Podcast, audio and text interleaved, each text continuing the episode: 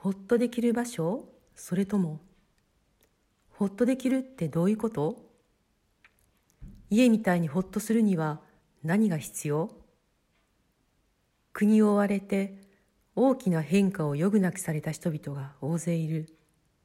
その一部の人々は私たちの町ハーレムに落ち着き、私たちは今共に暮らしているというのを知らない人も多いはずだ。そのような人々がこの地で家のようにほっとと感じるには何が必要なのだろう。この地に住んでいるからといって当然のように自分の家のようにほっと感じるわけではない。ここで生まれてオランダ語で育った人でもほっとできる家を求め続けているものだ。温かく信頼のおける場所を周りの人に気にかけてもらえ話を聞いてもらえる認めてもらえる一体感。誰もがそんな場所で安心したい。それは世界中みんなが求めるものだ。物語が私たちを一つにする。語られない物語は私たちを引き離してしまう。エリフ・シャファクトルコ人作家。人権活動家。言葉の国境を越えて隠された物語は橋渡しのプロジェクトである。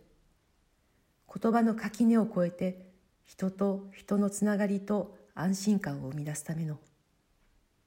昔からのやり方に立ち戻ってまずは人が集まる場に皆で集まりそれぞれの物語を皆で分かち合う。昔は洗濯場やキャンプファイヤーや公園でやっていたものだ。でも今そんな夢の場所はどこにあるのか。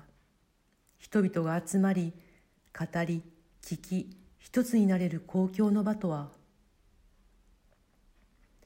隠された物語プロジェクトはハーレムに住む女性そして最近ハーレムにやってきた女性がワークショップに参加して行われた。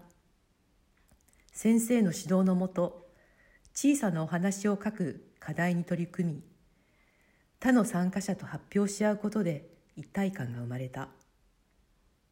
過去の経験を書き語り分かち合い受け入れる。そこに癒しが生まれる。書き手だけではなく聞き手にとっても大きな実りとなった。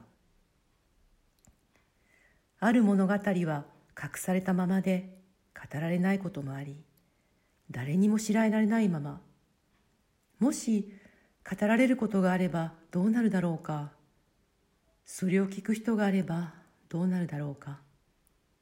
しかも他の国で全く違う文化と言葉のもとで育ってきているならば物語は人と人とのつながりそして新しい人とのつながりを生み出す。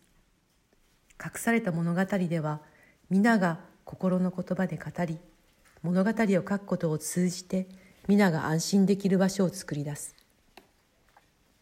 それに一番ふさわしい場所は図書館。それが物語から来るのかそれとも話を聞いた時の心のつながりから来るのかまだわからないの。隠された物語参加者。本当の出会いこの展示会ではミトラサスキアマガリタグリットダウラットミルナの物語を紹介している。このパワフルな女性たちはこの場で出会い、隠れていた自分、沈黙していた自分を言葉で語り合った。参加者たちはお互いに心を開き、思いを聞き分かち合った。